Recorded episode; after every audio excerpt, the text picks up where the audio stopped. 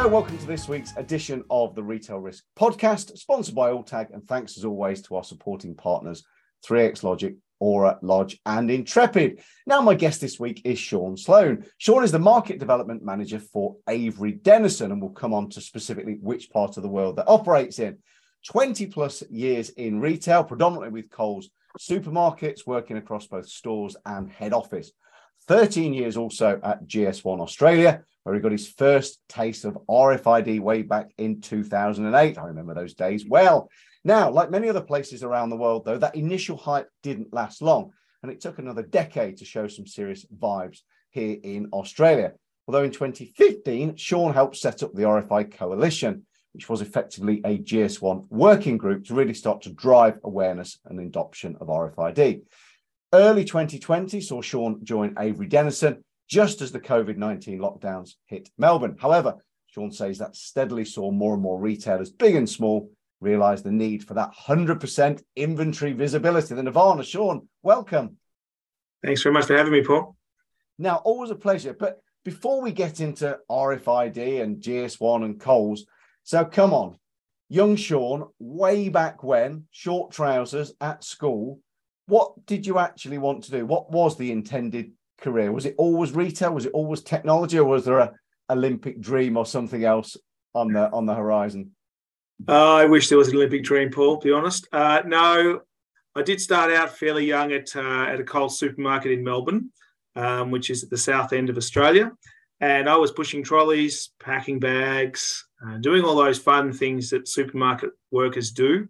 Um, so that was where I started. I just kept on with it, and then uh, management came up and said, "Do you want a career at Coles?" And it sounded like a good idea at the time. So, twenty uh, something years later, uh, I'd had a quite a few stores, management roles, and then I moved into head office just before Y2K. For, for those who remember that, and uh, in Australia, we also implemented our goods and service tax exactly the same time.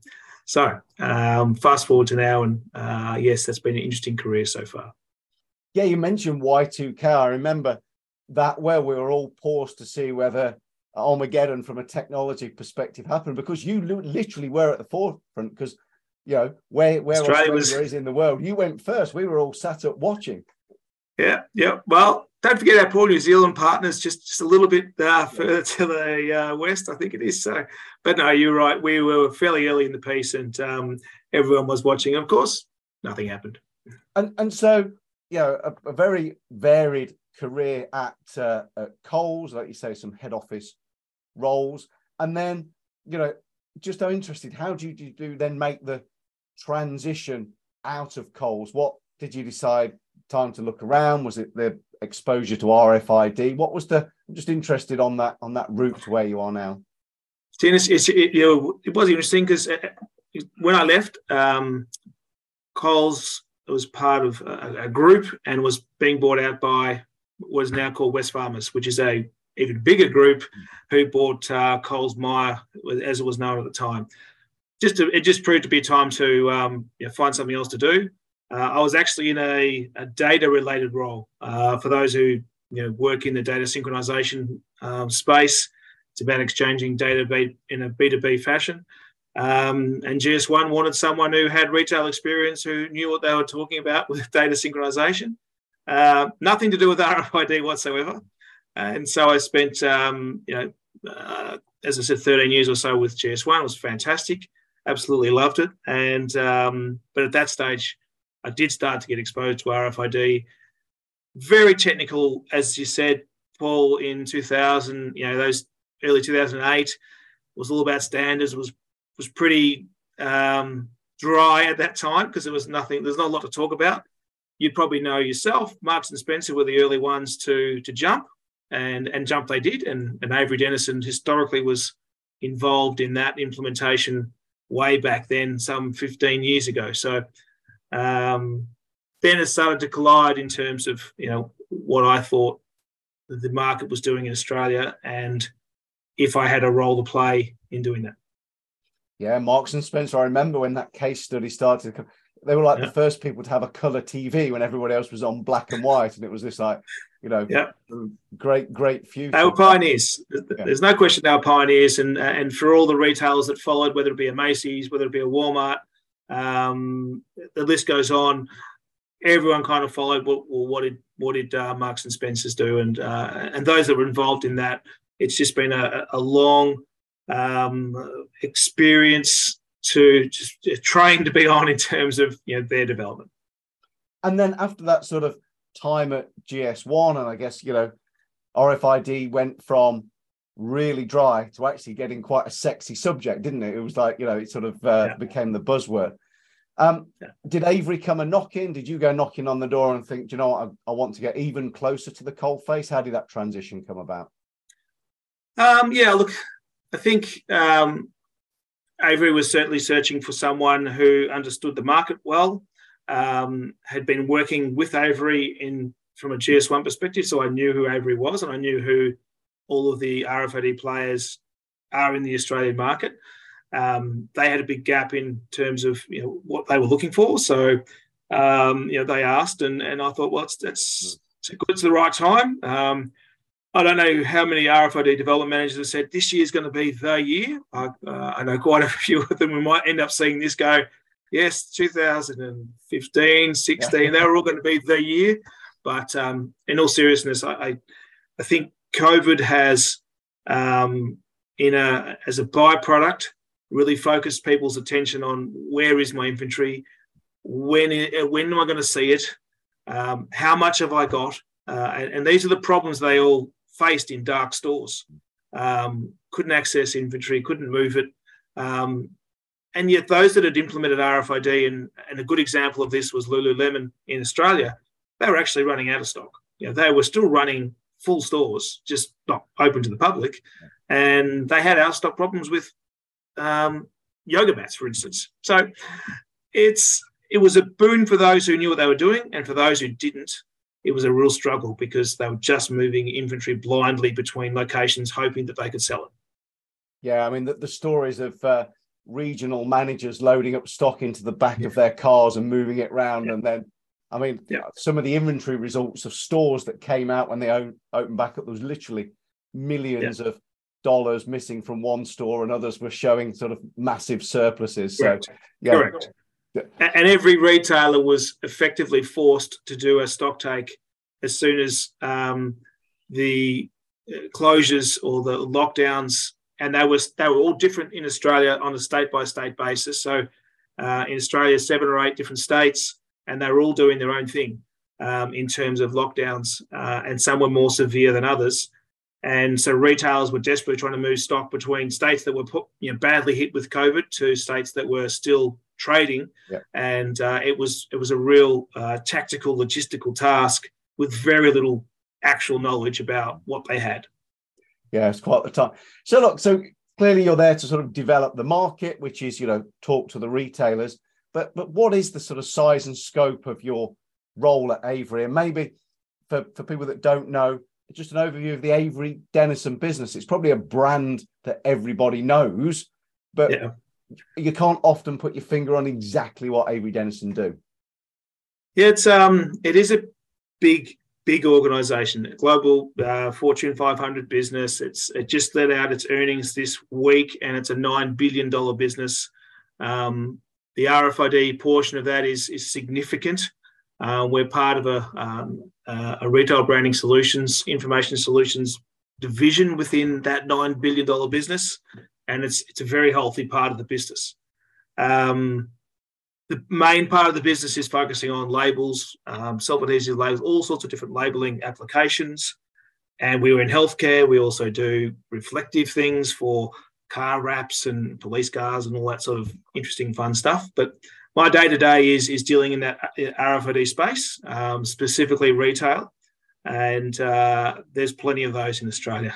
Yeah, yeah. It's always fascinating, isn't it, when you find the uh, uh, you learn you know who produces the uh, the graphics for the for the shiny Yeah. police cars or whatever that uh, yeah, Yeah. it's sort of diverse Yeah. business.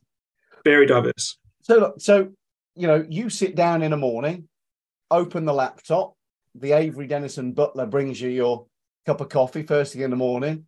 what on earth does your day to day look like? What is taking up the bulk of your time? Uh, I was thinking about it. It's a really good question, actually, and uh, I think we're all we're all the same boat. Sometimes we scratch our heads thinking in the morning, what what's what's today going to bring us? And the reality is, uh, after two and a half years, it feels like nearly three at this stage with Avery Dennison, we've got a lot of existing customers now who, who, who we started off way back when I started, and so they're now in that sort of business as usual. They need some help still. They're beyond project mode, so there's a portion of my day that's um, just you know, a portion to helping our existing customers, and, that, and that's a uh, that's really important because they need service if they've got some problems. Um, clearly, where you know, my key part of the role is to develop the market. Um, it's a long uh, lead time type of project. Hmm. People have to really mull it over um, at different levels. It's not a bottom up type project. It has to be a top down type project, and um, and that is really the, the key part of, of what I do. And um, whilst I look after Australia, I also look after New Zealand and I look after India. Um, so I've got a, a, bit of a broader remit than just Australia. And um, for those who who might not be aware what, what Australia's like, that um, the market itself is split between uh, two main cities, which are Melbourne and, and Sydney. So yeah, my time is effectively split between two of the major cities um, in Australia. Thankfully, they're only an hour and a half apart by flight, but uh, it all works in the end, so to speak. So, um, yeah, that's probably a main part of the day. Um, there's always meetings, the internal stuff, but uh, that just uh, is what it is.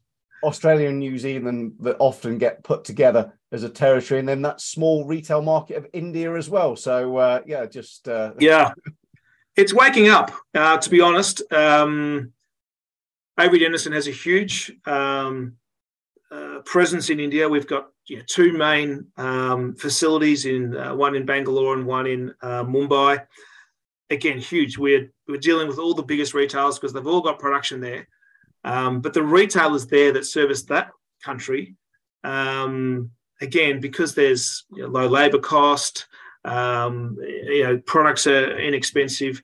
It's just taken a while for RFID to, to really latch on. But um, they're definitely waking up and they definitely uh, need some some service and guidance. Yeah, I think that'll be. I mean, everybody knows there'll be a huge market as uh, yeah. economically it uh, it strengthens. Then, yeah, yeah, RFID will really come into the force. That'll keep you busy for a few years. So, um, you know, what sort of? I mean, you know, like you say, quote unquote, everybody is talking about RFID, but what sort of challenges and projects are clients talking to you about at the moment? I mean, what is the question? You know, Sean, come and talk to me about RFID. Where specifically yeah. does does the interest lie? There's a look. There's definitely a few challenges, and it will depend on who's asking the questions. In your world, obviously, you know, a loss prevention manager is going to be leading the charge, saying, "Oh, Sean, I'm bleeding loss across the supply chain. I'm bleeding loss out of out of stores." and that's their focus, uh, and that's that's natural for them to be looking at it from that from that lens. Um, I could be an omni-channel manager um, or an online manager, whatever you want to call it, and I'm trying to implement click and collect, uh, but I'm trying to also run it as lean as I can without holding inventory, a whole entire store's inventory in a distribution center. And so the biggest challenge retailers find is how do I leverage all of my inventory from all of my sites in one view. Because if I just put all my stock in the distribution center and say, guys, pick from that, and that's our online store, like Adidas, um, and there was a there was a case study a little while ago when they spoke to a number of retailers um, through the GS1 RFID coalition. They said once we opened up our stores to the mix, the breadth of sizes, the full rainbow of sizes that was available was probably twice what I can actually show that from a distribution center. So again, it depends on who's asking the questions. Um, a supply chain manager wants to know when is something arriving? Is it arriving in full? Um, can I trust what's coming from our factories? So they all see things from a slightly different lens, and you know, it could be a finance manager who's asking, and I, and I deal with a few of them. Is well, how do I how do I rip costs out of stock doing stock takes? I mean, they're not value adding really, other than a compliance perspective. So it's an expensive exercise. I was talking to a small brand in Sydney who it says it takes two days and it takes 30 people to do a distribution center. Mm. So that's a lot of people counting, you know, clothes, um, and they're not productive sending out stock during that time because it all has to be contained. So yes, the the questions that people will ask will all be from their own lens, but it's all about solving a, a problem that is dear to their heart and costly to their business.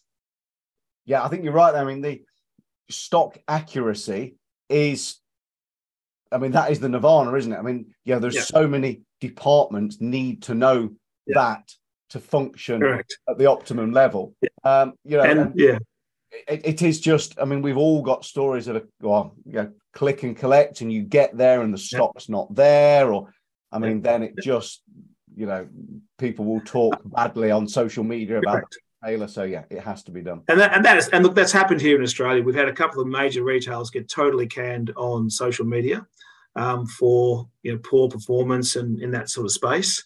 Um, and look, the other the other conversation that is probably becoming more and more prevalent that needs answers is circularity. Um, there was a recent post on LinkedIn coming out of Spain around some major retailers that were that banded together to talk about and to try and solve, you know, circularity problems there. And um, reposting that myself personally, I was amazed at just how much breadth that took. Um, so, circularity, how to communicate with customers on you know um, brand issues. We've got quite a few brands here in Australia that really have a strong sustainability or circularity story to tell. So our role as Avery Dennison is how to is to provide mechanisms on the media um, for brands to then start talking to consumers as well, then and then be able to provide the platform for that. Yeah, it, I mean it's it's all of these elements, isn't it? That you know customers are expecting retailers to be yeah. able to stand up and be counted about. And uh, yeah, many yeah. of them just don't have the tools, do they, to to to step yeah. forward with confidence. And some of them are getting their hands forced because of the external reporting on um, whether it's modern slavery, whether it's you know, th- th- there's a long list, uh, sustainability. So they're really having to do something and and re- and address these types of issues. And once they do, how do I tell consumers that I've done it? you know, I, I, I, can put a full page ad in the paper, but you know, who's reading that?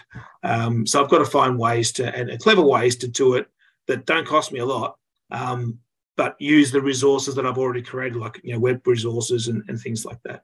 For every type of business, the power of a data-driven security video management system designed to give you total control anywhere, anytime.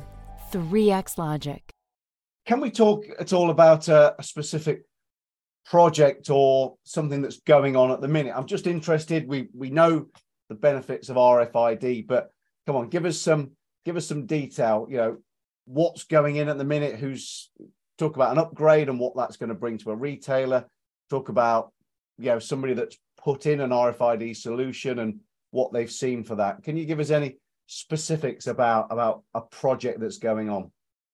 There's a couple of projects I can I think I'm comfortable in speaking about, and um, uh, last week at Retail Risk, we would have spoken to um, Scott Fuller, who's the COO um, of Alchemy Group and uh, previously COO of General Pants Group. Um, and they're taking RFID uh, front on and looking at how does RFID solve a number of the problems that they have. Um, now, specifically, Scott will have spoken about um, challenges with online orders. Again, we just spoke about this a minute ago. How does how does click and collect work? Um, how do I improve the customer experience when someone places an order on my store and it gets split between multiple stores? How do I, you know, how do I stop that, and and how do I um, give the store the information and the tools to find what should be in their store? Right? Because we receive the, the an order at a head office level, I've sent it to a specific store. I think they've got the stock, and yet for some reason they can't find it and they bounce that order. So general pants have got clear metrics on um, that focus. Um, stock take as well and counting, cycle counting. So they understand the benefits and the things, the tasks that RFID can improve.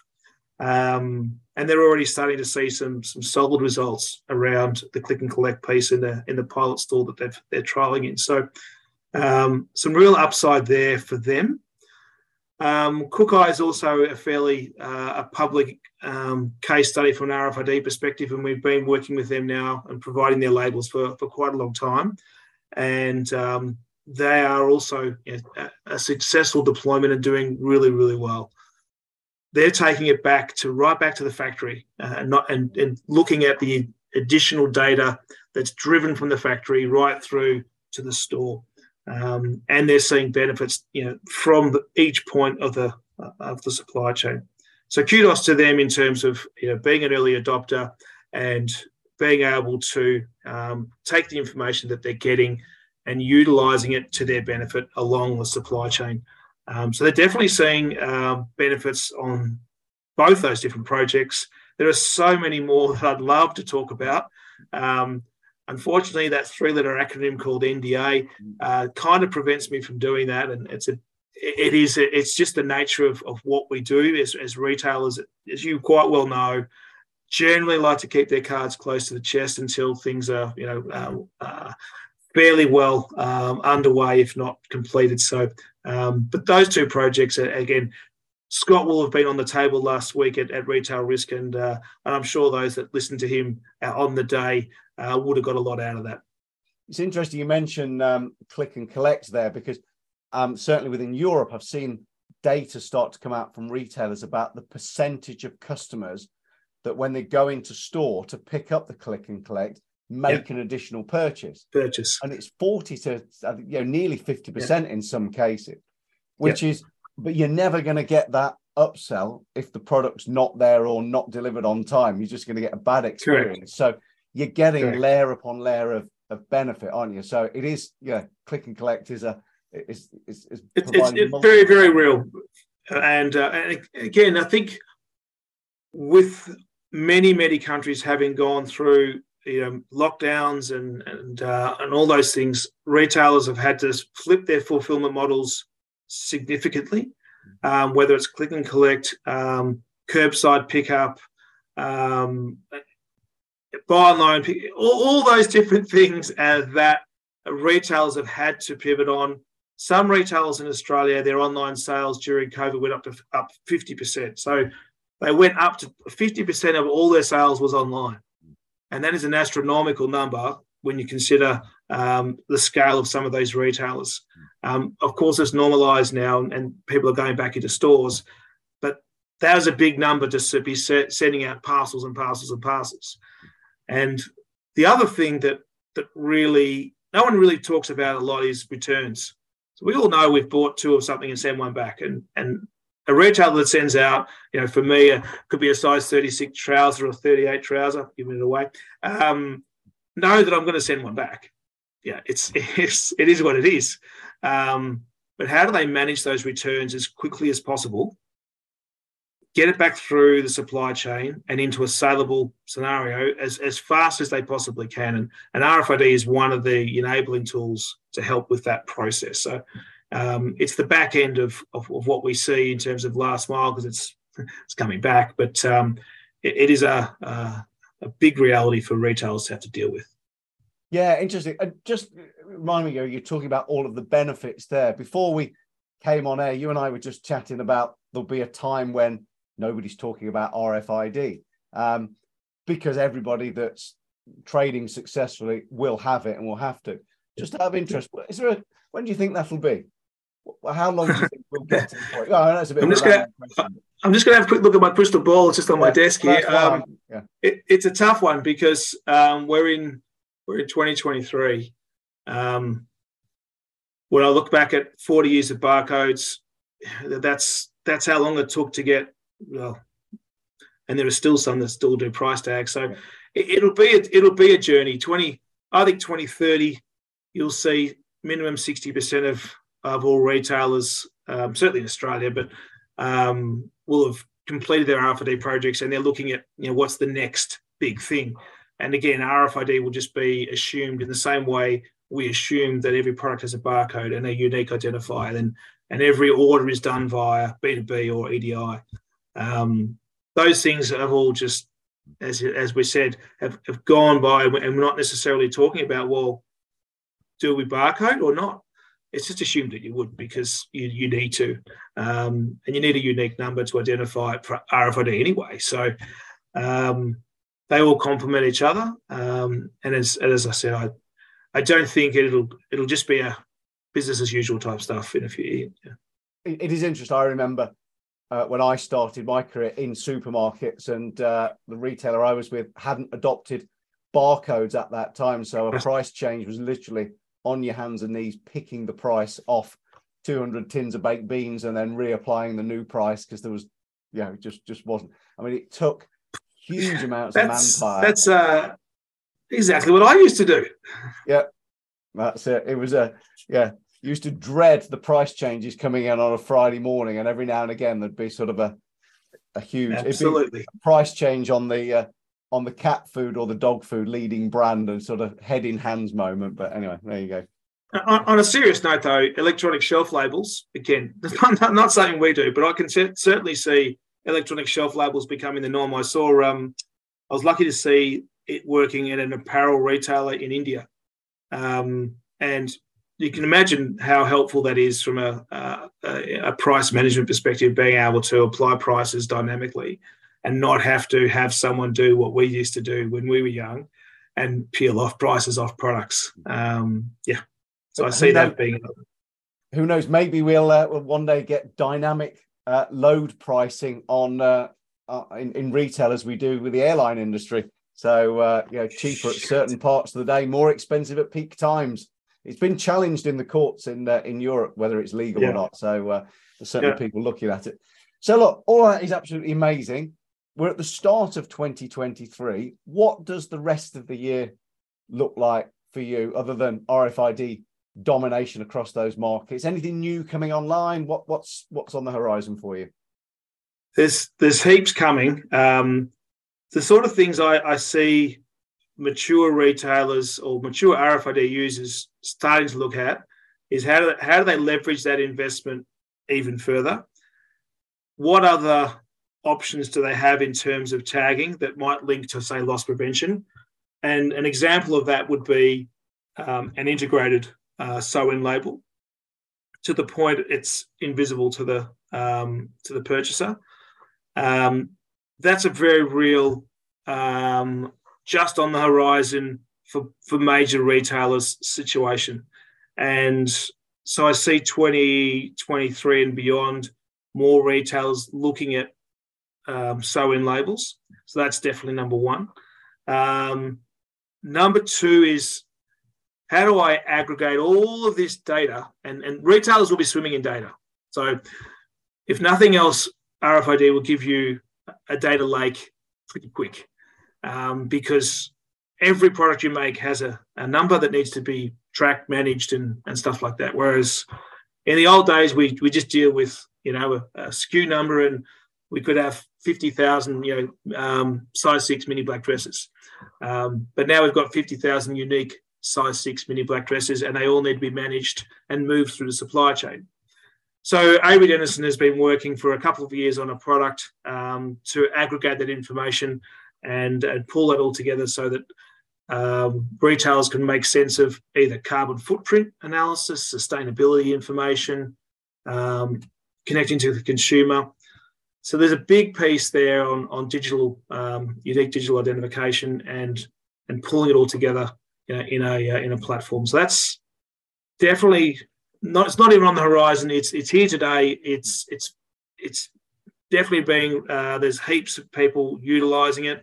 Um, good example of that is is Adidas. So Adidas are using uh, our platform. It's called Atma, and they're um, they're using it so that when people want to resell product, their old Adidas shoes, they can actually bring it to Adidas, and then Adidas can use the uh, unique identifier to determine A, is it authentic? And B, how old is it? And if it's not authentic, what price do I get them? If it's authentic, here's an authentic price. So, um, very interesting use case of, of a platform. It's it's huge. So I can certainly see those two things in the apparel space or in retail in general being very relevant. I think from this point on, we'll see as a industry in Australia far more retailers who are not apparel getting their head into or getting their toes into um, RFID and what it can deliver. Uh, we're already seeing that with in the food space, and we'll see more of that. Um, and we'll see more of it in non-apparel retail as well. Uh, so I, th- I, think okay, so we all started apparel, we all understood that. We know what Walmart's doing, so we know that Walmart's you know the elephant in the room in terms of um, direction for the industry, and they've made a clear statement that everything in their stores needs to be tagged. Um, a, a, perfect example of that in Australia or globally is Decathlon. Yep. So they're tagging everything. Makes no sense to leave one category, and even if it's food or bottles of water, off the list because you know their processes are all RFID driven. Um, so there's definitely bigger scope for um, for the vendors in in the in the ecosystem, and there will be more and more uh, of that happening. Yeah, I think it's a really, really exciting time, isn't it? And uh, mm. yeah, as a consumer, when you return a product or change a product or buy a product, yeah. and you realize that the retailer's invested in that infrastructure, you know, I know what's going on, and I still get that oh moment, you know, when they, they yeah. can identify yeah. that unique item and it works. And sometimes you, the moment you drop the product off with a courier as well, they then align that so that the refund comes back instantly and you just you can be impressed when the technology works. Correct, and and when it works, it's, it's great. And just going back to the General Pants story, you know, every retailer understands the concept of having buffers online. You know, and we, we need to have extra stock um, so that we never run out and we never uh, upset the customer in terms of their experience. Um, but by removing those buffers and trusting the inventory count, you you run a leaner organization from an inventory perspective, and you save yourself a lot of cash by doing so. So there's a very real, uh, a very real uh, payback there in terms of um, needing less inventory to sell the same amount of stock. Actually, just very quickly reminds me there, in the same era as peeling the, the tags off, every single supermarket used to carry four weeks of stock in its own warehouse just because there was no visibility on on what we'd got. So Correct. times that by hundreds of stores plus the warehouse as well goodness me, no wonder cash flow was always tight because there was millions yep. tied up uh, there. Totally. So retail's had a you know a bit of a tough time over the sort of COVID period. There's been some changes. How do you see the future of retail? I mean, you're a retailer at heart. Are you excited for the future? You know, how are Avery Dennison going to be able to serve those requirements? Are you excited for Avery? Uh, you know, just peer down at that crystal ball again. What what yeah, um, definitely excited about what's happening in retail. Fundamentally, because there is, as you said before, there's there's a raft of projects hitting every you know um, chief technology officer, chief financial officer. They're going, okay, so what do we choose from? Is we choose from people counting? Do we choose from uh, you know, addressing organised crime, internal theft? We choose those sort of things what is it we need to really focus on to to make our business successful and not go under the hammer in terms of um, failing. Um, and we saw plenty of that during COVID. Can't tell you how many doors shut, as we all know, um, during that COVID period. So I think retail is healthy. I think bricks and mortar is healthy. Um, I think retailers are, we all saw these stories come out uh, during and, and after COVID around experience if it's a bland experience, consumers probably won't be too uh, thrilled about what's going on in that particular store. But if it's interesting and it can hold people's attention, um, whether that be offline, online, or in store, then a retailer's got every chance to you know, create some loyalty. In terms of, of where Avery Dennison sits, um, we continue to acquire companies, um, seems to be on a fairly regular basis, which fill niches that add value to our total organisation. And um, you know, we acquired Smartrac, I think, just before uh, COVID or around the start of COVID. Uh, Vestcom. There's been a few really interesting. Textrace was another one that have added an amazing um, capacity uh, to to what we currently have. Um, so the organisation is healthy. Um, yes, we were going through challenging points uh, in in a you know over a twelve month period, and that's normal. I, I don't think anyone uh, would say, "Geez, the economies of the world are really healthy at the moment," um, because unfortunately the papers keep talking about recessions. But um, healthy organisation and working well to service the customers that we have. The good thing is we are very well uh, vertically integrated organisation, and we can swip and we can swap capacity around the world as needed. So during COVID, we were able to manage you know, a lot of that as well. Yeah, certainly uh, exciting times. Um, Sean, absolute pleasure to to catch up. Thank you for giving us a run through of the world of RFID. I think uh, I think it's going to be, you know, top one, two, or three uh, topics on uh, CTOs yeah. for a few years to come yet. So that will no doubt keep you super busy. But for now, Sean, thank you very, very much indeed, and look forward to catching up with you again soon. It was great to see you in uh, Sydney, Paul. Thanks for having us on. All right. Thanks now.